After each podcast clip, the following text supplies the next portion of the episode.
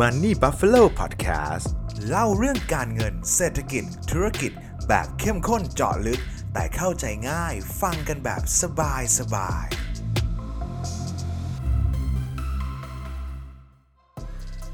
ยินดีต้อนรับทุกท่านนะครับ เข้าสู่รายการ Money Buffalo Podcast นะครับ ก็เดี๋ยวนี้จะมาพยายามพูดให้ช้าลงแล้วกันนะครับ พอดี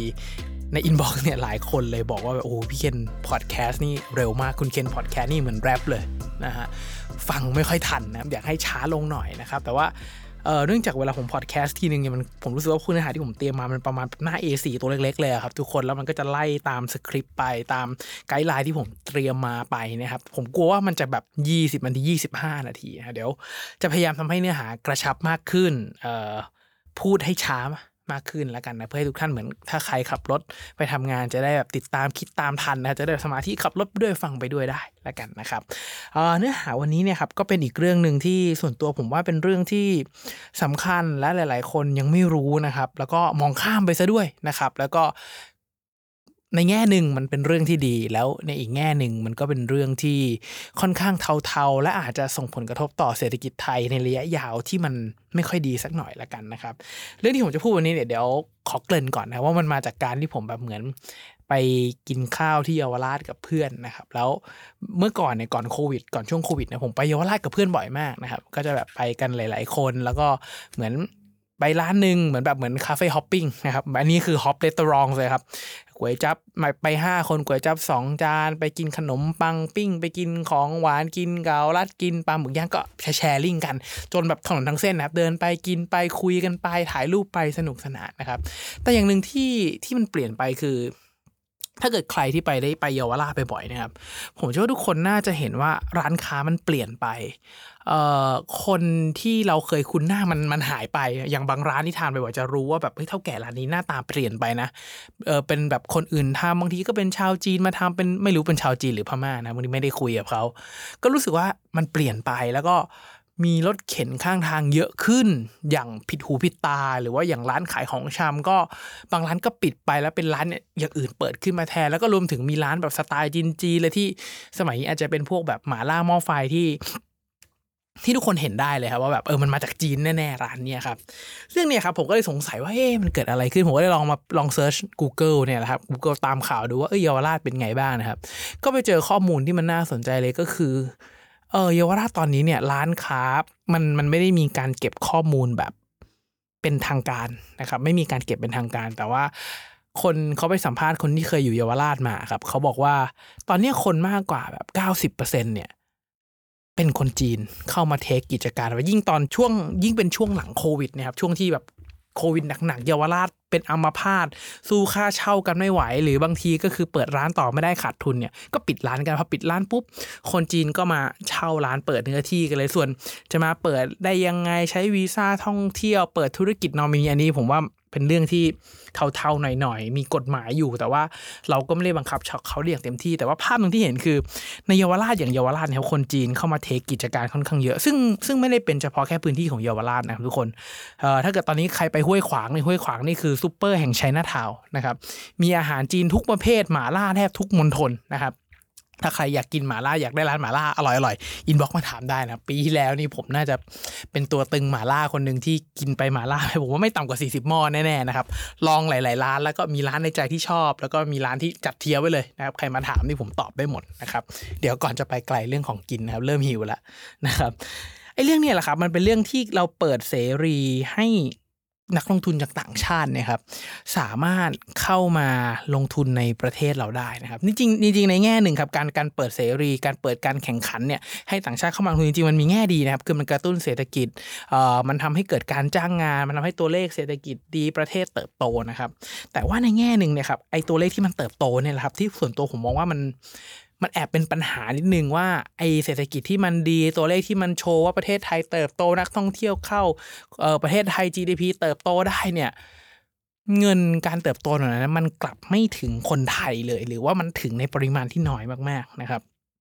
เอ่อถ้าเกิดอยากให้ทุกคนนึกภาพเนี่ยอยากให้ทุกคนนึกภาพแบบทัวร์ศูนย์เหรียญ นะครับทัวร์สวนเหรียญเนี่ยมันเคยเป็นคดีใหญ่แล้วก็กวาดล้างกันไปอยู่ช่วงหนึ่งนะก็คือจะมีทัวร์ศูนย์เหรียญเนี่ยครับมันคือทัวร์จากประเทศจีนเมื่อก่อนจะเป็นทัวร์จากประเทศจีนนะครับที่เขาจะไม่เก็บเงินลูกทัวร์เลย ไม่เก็บแม้แต่บาทเดียวคือขึ้นทัวร์มาฟรีไม่มีบริการไกด์บริการท่องเที่ยวบริการที่พักนะครับเขาก็จะขนนักท่องเที่ยวจากจีนเนี่ยครับวิ่งกลับเข้ามาในไทย นอนที่โรงแรม ร้านอาหารร้านของฝากต่างๆ ที่เขาแวะต่างๆเนี่ยครับ ล้วนแล้วเป็นแต่ของคนจีนทั้งสิ้นเลยนะครับหน้าฉากอาจจะเหมือนคนไทยเลย แต่เบื้องหลังนี่คือแบบทุนจีนมาเลยนะครับ ดังนั้นทุกบาททุกสตางค์ที่นักท่องเที่ยวเขาจ่าย จับจ่ายไปทุกอย่างครับเงินมันวิ่งกลับไปที่ประเทศจีนเกือบหมดเลยนะครับ มันเลยเป็นคดีในช่วงอยู่ช่วงหนึ่งว่าแบบเฮ้ยไอทัวร์สวนเหรียญเนี่ยเป็นปัญหาตลอดเศรษฐกิจนะชาวบ้านกำลังกระตายก็คือนักท่องเที่ยวจีนมาก็อย่างที่เรารู้กันอยู่นะครับว่าเป็นมาทีมาอย่างกับพายุบุกแคมมากันเยอะมากเงิน มีตัวเลขออกมานะครับว่าประเทศคนจีนเนี่ยเวลาเข้ามาทีหนึ่งใช้จ่ายประมาณ 50,000 บาท เงินมันสะพัดมันควรจะสะพัดอยู่ในเศรษฐกิจ มีการซื้อหมูปงหมูปิ้งซื้อของในตลาดเศรษฐกิจลากย่าได้เงิน แล้วก็มีการหมุนหมุนแล้วเศรษฐกิจก็จะหมุนได้แต่อันนี้ไม่เลยนะครับวิ่งกลับเข้ามาที่จีนแล้วขับออกไปที่จีนแบบ ตรงไปตรงมาเขามาใช้พื้นที่ใช้ทรัพยากรในประเทศเราออกไปนะครับซึ่งอันเนี้ยมันเลยถูกกวาดล้างไปรอบหนึ่งซึ่งปกติไอ้ทัวร์ส่วนเหรียญเนี่ยเขาไม่ได้เข้ามาแบบตรงไปตรงมาหรอกครับเขาทำธุรกิจนอมินีที่ให้คนไทยถือ 51%แล้วก็ 49%เข้าถือ แล้วก็มีการแบ่ง sharing profit จ้างเปิดธุรกิจให้อะไรเงี้ยครับมันก็มันก็เป็นเรื่องเทาๆที่ที่ตอนนี้ยังกวาดล้างได้ไม่หมดแต่ว่า ตอนนี้ไม่ใช่แค่ทัวร์ส่วนเหรียญเลยนะครับร้านอาหารต่างๆ ที่เราเห็นหรือว่าผู้ประกอบการต่างๆ บางทีคือก็มาจากจีนเลยนะครับไอ้เรื่องที่เวลาให้ต่างชาติเข้ามาลงทุนเนี่ยจริง ๆ คือประเทศไทยเราครับ ค่อนข้างเวลคัมชาวต่างชาติพอสมควรนะครับ เราจะเห็นจากตัวกฎหมาย เห็นจากอะไรต่างๆ ที่มีการลดภาษีให้มี BOI ให้นะครับเอ่อ common welcome เลยแล้วอย่างประเทศจีนครับเขาเป็นโรงผลิตโรงอุตสาหกรรมของโลกเนี่ย ผลิตมหาศาล ต้นทุนเขาต่ำมาก ค่าไฟเขาถูก ค่าแรงเขาได้นะครับ เวลาเขามาเนี่ยเขาไม่ได้อย่างเช่นสมมติตัวอย่างร้านอาหารร้านหนึ่งนะครับ สมมติว่าร้านอาหารร้านหนึ่งเนี่ยครับวิ่งเข้ามานะครับ ปกติแล้วเวลาสมมติทำร้านร้านหนึ่งเนี่ยเขาก็ต้อง supply ของถูกไหมครับมีการซื้อวัตถุดิบต่างๆนะครับแต่ร้านจากจีนเนี่ยถ้าเป็นแบบ supply chain ใหญ่ๆนะครับเขานำเข้าจากจีนมาทั้งหมดนะซึ่งต้นทุนมันต่ำกว่าประเทศเรามากอย่างอย่างผักกาดแก้วที่ทุกท่านทานกันนี่ส่วนใหญ่มาจากจีนนะเมื่อก่อนผมทำร้านสลัดเนี่ย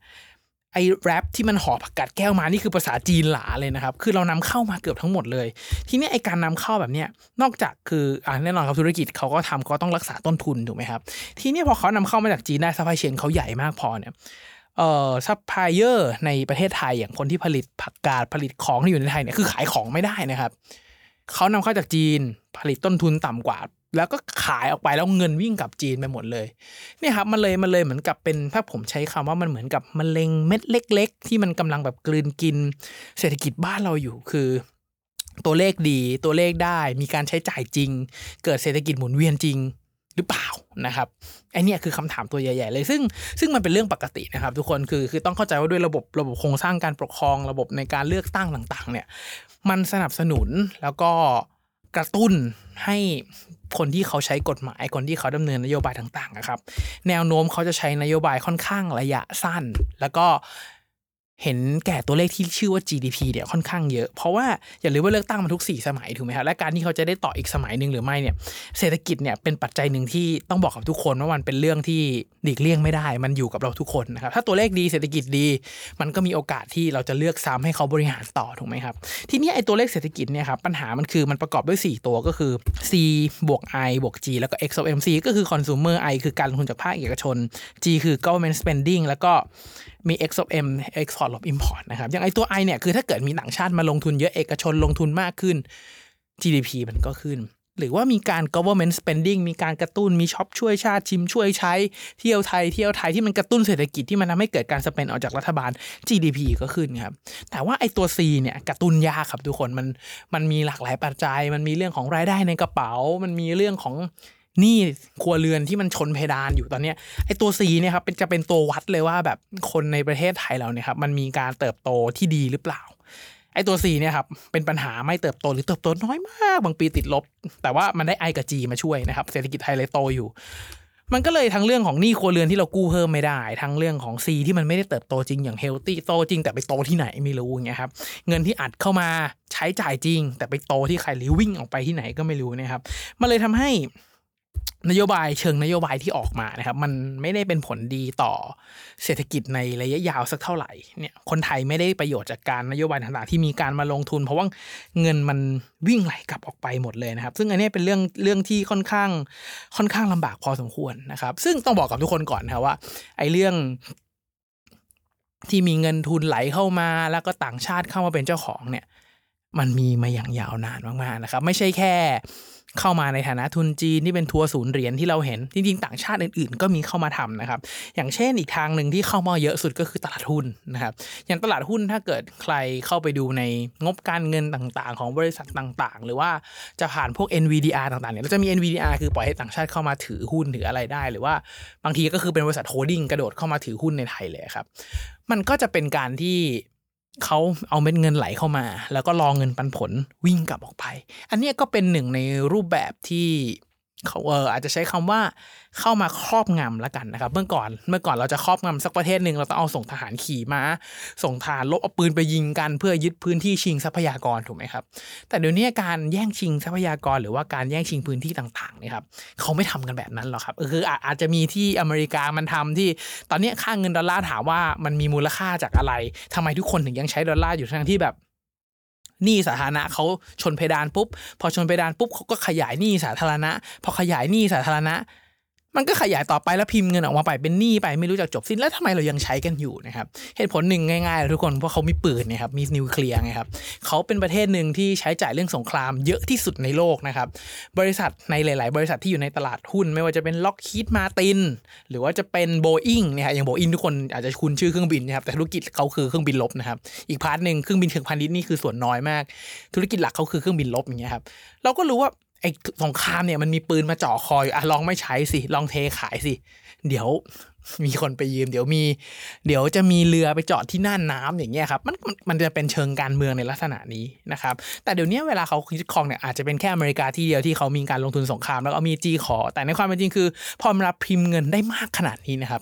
ใครคุมเงินของโลกได้ก็จะคุมโลกเหมือนกันเขาก็เอาเงินไหลเข้ามาในประเทศซื้อหุ้นไปสิ พวกบริเอ่อพวกบริษัทที่มันเป็นรัฐวิสาหกิจต่างๆเอ่อการทำ privatization ที่แบบเปลี่ยนธุรกิจของรัฐให้เป็นธุรกิจรัฐวิสาหกิจจะได้มีผู้ถือหุ้นเข้ามาถือได้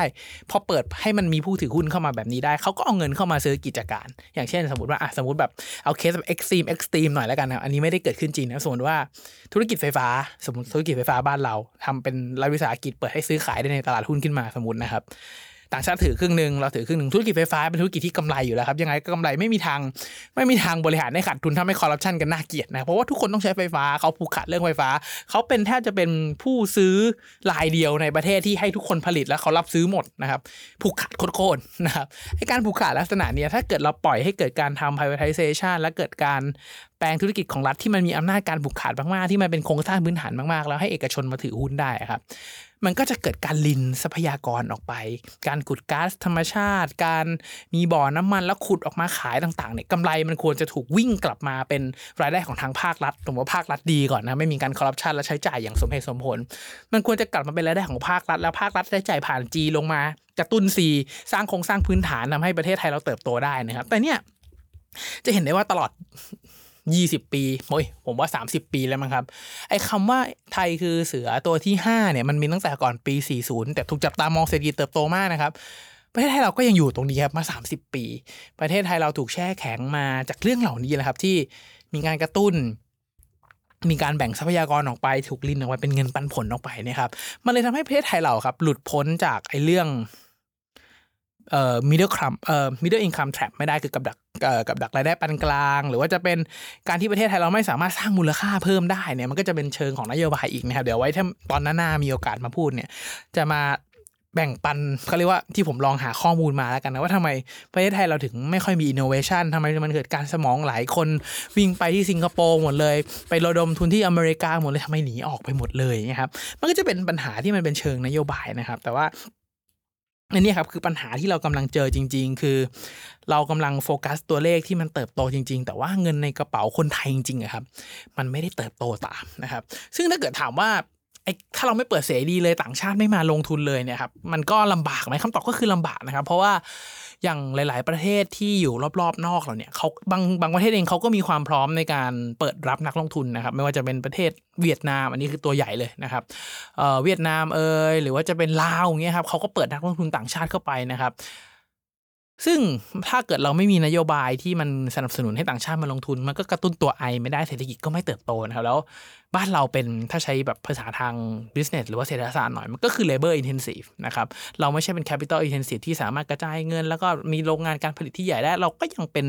แรงงานอยู่ ประเทศไทยเราเป็นประเทศที่ใช้แรงงานนะครับถ้าเกิดเราไม่สามารถข้ามตัวเองจาก labor intensive เป็น capital intensive ได้นะซึ่งเร็วๆนี้คงมันมันไม่ได้ข้ามกันเร็วๆแล้วครับเพราะว่าโลกเราจะต้องมีบางประเทศที่เป็นประเทศที่ผลิตแรงงานต่ำเพื่อให้ของมันต่ำราคาของมันต่ำแล้วส่งออกไปทั่วโลกไม่งั้นเงินเฟ้อสูงทั่วโลกก็อยู่กันไม่ได้นะครับ มันก็จะเป็นอะไรที่มันเป็นลูกโซ่แบบนี้ไปเรื่อยๆนะครับอันนี้ครับก็คือภาพที่ผมมองอยู่ภาพที่ผมเห็นอยู่ว่าเฮ้ยการเปิดเสรีดีนะ แต่ว่าบางทีการเปิดมากไปแล้วเขาเรียกว่าให้สิทธิประโยชน์กับ คนนอกมากกว่าคนในเนี่ยครับมันอาจจะสร้างผลแย่ในระยะยาวมากๆนะเพราะลองคิดดูครับต่างชาติมาเขานำเข้าทุกอย่างฟรีภาษีไม่เสีย อย่างผมทำธุรกิจเนี่ยผมเสียภาษีนิติ 20 บวกแวดเจ็ดเป็นเสีย27อะแต่ต่างชาติมาฟรีแวดไปเลย นิติเสีย5%พอหรือไม่เสียเลย2-3ปีแรก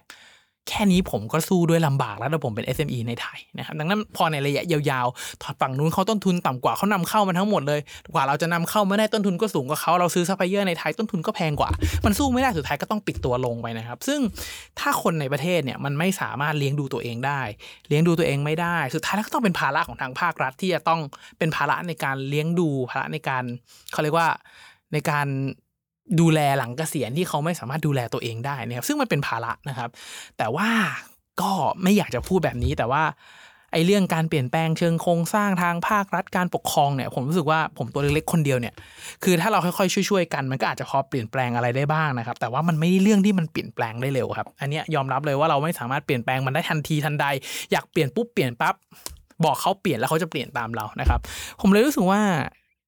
เราอาจจะต้องมาเริ่มเปลี่ยนแปลงที่ตัวเราเองก่อนว่าอะโอเค ผู้คุมกฎหรือเจ้าพ่อเจ้าบ้านเราเนี่ยเขาไม่ได้สนับสนุนให้เราเติบโตได้ในแบบที่เขาต้องการเขาต้องดูตัวเลข GDP เขาต้องอะไรเนี่ยครับผมรู้สึกว่าในฐานะที่เราเป็นผู้ประกอบการไทยเป็นคนไทยเองเราเองก็ต้องปรับตัวแหละครับจะปรับแบบไหนจะทำอย่างไรเนี่ยผมว่าอาจจะต้องเป็นการบ้านให้ทุกๆท่าน ลองพิจารณาพัฒนาเพิ่มเติมนะครับ เพราะว่า ผมเชื่อว่าในอนาคตแล้วกันนะครับ มันน่าจะมีอีกหลากหลายอาชีพ มีอีกผู้คนหลาย ๆ คนเนี่ยที่อาจจะไม่สามารถดูแลตัวเองได้ ซึ่งรีเสิร์ชหลาย ๆ รีเสิร์ชบอกเป็นแบบนั้นอย่างครับ เช่น ตอนนี้ครับมี Chat GPT ออกมา ถ้าใครยังไม่ลองเล่น ผมอยากให้ทุกคนลองเล่นมันจริง ๆ นะครับ เพราะว่าเมื่อก่อนเนี่ยก่อนที่ผมจะเข้าใจเรื่องของ AI มากกว่านี้นะ เมื่อก่อนผมเข้าใจคำว่า AI ผมดูแลเรื่องการเออเทรน AI กำลังมาทุกบริษัทมี AI ผมก็ไม่ได้รู้สึกว่า AI มันกระทบกับชีวิตผมมากมายขนาดนั้นนะครับ แต่ว่าหลังจากที่ผมใช้ Chat GPT จริง ๆ จังๆ ลองคุยกับมันจนคุยรู้เรื่องประมาณหนึ่งนะ ผมเชื่อว่าผมเป็นคนหนึงที่ใช้ Chat GPT เยอะมาก และอยากคุยกับมันนะครับ มันสะดวกว่ะ มันทำให้คนหลายๆคนตกงานได้จริง ๆ นะ อย่างเช่น สมมติว่าเมื่อก่อนคนเราจะเขียนโค้ดใช่ไหมครับ เราก็จะต้องมีจูเนียร์โปรแกรมเมอร์ในการร่างโครงขึ้นมา นะครับพอมีจูเนียร์โปรแกรมเมอร์ในการร่างโครงขึ้นมาเสร็จปุ๊บเขาก็เอา senior programmer เข้าไปทำนู่นนู่นทำ interface UX UI ทำอะไรตามฟังก์ชันที่มันเถิมอย่างเงี้ยซี junior programmer จะอยู่ยังไงครับ ในเมื่อ Chat GPT มันเขียนได้เร็วกว่า ถูกต้องมากกว่าแน่ๆ แล้วเขียนได้หลากหลายภาษา และ AI ยิ่งเวลาผ่านไปมันยิ่งฉลาดนะครับทุกคนมันยิ่งฉลาดมากขึ้น แต่ว่ามนุษย์เราเนี่ยมันมีมันมีข้อจำกัดในการเรียนรู้ มันมีเรื่องของเราต้องนอน AI ไม่ต้องนอนนะครับ ใส่ input ใส่พารามิเตอร์เข้าไปแม่งฉลาดขึ้นเลยนะครับ อันนี้แค่ตัวอย่างเดียวนะครับ ทุกคนที่โลกมันกำลังจะหมุนไป ผมเชื่อว่าอีกหลากหลาย อาชีพจะมีการตกงานในอนาคต แล้วผมเชื่อว่าประเทศไทยเราเนี่ย ข้อดีอย่างหนึ่งคือคือมันอาจจะเป็นที่มัน labor intensive มากๆ มันก็จะมีความโอโอเรื่องอะไรพวกนี้หน่อยนะครับ แต่ว่าผมเชื่อว่าไอไอการเปลี่ยนแปลงอันเนี้ยยังไงเราเราต้านมันไม่อยู่ครับ การเปลี่ยนแปลงมันจะต้องมาหาเราอย่างแน่นอนนะครับ ยังไงอยากให้ทุกคนมองไปในอนาคตนะครับ ไอ ถ้าคำหรูๆคำสวยๆ ที่เขาใช้กันก็คือออกจาก comfort zone ฝึก skill ใหม่ๆ หาทักษะใหม่ๆ ที่มันสอดคล้องกับโลกอนาคตเนี่ย เป็นสิ่งที่สำคัญมากนะครับ ซึ่ง comfort zone มันมันมันไม่ทำให้เราสบายหรอกครับ มันทำให้เราเหนื่อย มันทำให้เราเครียดนะครับ แต่ว่ามันทำให้เราเอาตัวรอดจากการเปลี่ยนแปลงของโลกได้แล้ว โลกมันเปลี่ยนไปเรื่อยๆครับใครไม่เปลี่ยนก็เหมือนถูกทิ้งไว้ข้างหลัง แล้วก็สุดท้ายแล้วผมว่าจะโทษคนอื่นไปก็โทษพูดสบายปากมันปากได้แหละครับ แต่ว่าสุดท้ายพอเราลำบากเนี่ยเราลำบากเอง เพื่อนที่เขาปรับตัวได้เร็ว คนอื่นที่เขาทำงานได้ คนที่เขามีงานทำมีชีวิตที่ดี เขาก็เลี้ยงดูตัวเองได้เลี้ยงดูครอบครัวเลี้ยงคนรอบข้างได้ครับส่วนตัวผมเชื่อว่าถ้าเราดูแลตัวเองได้ดี ดูแลคนรอบข้างได้ดี เดี๋ยวมันจะกระจายไอ้ ไอ้ความดีๆ แบบนี้ออกไปข้างนอกได้แต่ถ้าเราเป็นลบ เรารู้สึกว่าเราโทษทุกอย่างเราเราไม่สามารถเปลี่ยนแปลงตรงนี้ได้เมื่อไหร่นะครับ มันก็จะมีแต่อะไรที่มันลบๆออกไป เราก็จะเป็นหนึ่งพลังงานลบที่มันเกิดขึ้นในสังคม ซึ่งส่วนตัวผมเองไม่อยากให้รอบตัวเป็นแบบนั้นละกันนะครับ ก็ไม่รู้ว่าเพื่อนๆเห็นด้วย หรือไม่เห็นด้วยอย่างไรจริงๆอยากให้คอมเมนต์พูดคุยกันนะครับ มีอะไรแนะนำมีอะไรอยากเพิ่มเติมลองคอมเมนต์มานะผมอ่านทุกคอมเมนต์แน่นอนอยู่แล้วนะครับแต่ว่าอาจจะตอบบ้างไม่ตอบบ้างนะครับอันนี้ต้องขออภัยจริงๆ แต่ว่าอยากให้คอมเมนต์พูดคุยกันอยากให้รบกวนกดไลค์กดแชร์นะครับเพราะว่าในฐานะ content creator แบบผม ไม่ได้ต้องการอะไรมากอยากให้รู้ว่างานผลงานผมมีคนฟังแล้วได้ประโยชน์และนำไปปรับใช้ได้เนี่ย ก็จะถือว่าผมก็ถือว่า complete ในฐานะที่เป็นคอนเทนต์ครีเอเตอร์โดยเฉพาะสายการเงินเนี่ยผมรู้สึกว่าการเงินมันเป็นเรื่องที่สำคัญมาก การเงินเศรษฐกิจธุรกิจเนี่ยมันเป็นเรื่องที่มันสอดคล้องกัน แต่ว่า อ้เรื่องเหล่านี้มันไม่ได้ถูกสอนในระบบการศึกษาเราสักเท่าไหร่ แล้วพอผมรู้มันครั้งแรกผมก็รู้สึกแม่งบ้าวะเนี่ยทำไมเรื่องสำคัญขนาดนี้มันไม่ถึงถึงมันไม่มันถึงไม่ถูกสอนอยู่ในระบบการศึกษา ลูกเสือไม่ต้องก็ได้มั้งสร้างเสริมประสบการณ์ชีวิตก็ไม่เป็นไรมั้งอย่างเงี้ยมันควรจะสอนเรื่องพวกนี้นะครับ แต่ว่ายังไงก็แล้วแต่ถ้าทุกท่านเกิดหลงเข้ามาฟัง ฟังจนจบ ก็อยากให้ติดตามกันเรื่อยๆแล้วกันนะผมจะพยายามย่อยข้อมูลที่มันจำเป็นที่มันสำคัญ แล้วช่วยทำให้เราสามารถรอดพ้น เรื่องของการเงินเข้าใจเรื่องของการเงิน ถ้าเราเข้าใจเรื่องของเงินมากขึ้น เราเป็นเจ้านายเงินเมื่อไหร่นะครับ ผมว่าในอนาคตเราก็จะสามารถมีเวลามีเงินไปทำเรื่องราวดีๆ ในอนาคตได้อีกมากมายเลยครับ ยังไงวันนี้ก็ให้ทุกท่านโชคดีกับการลงทุนนะครับ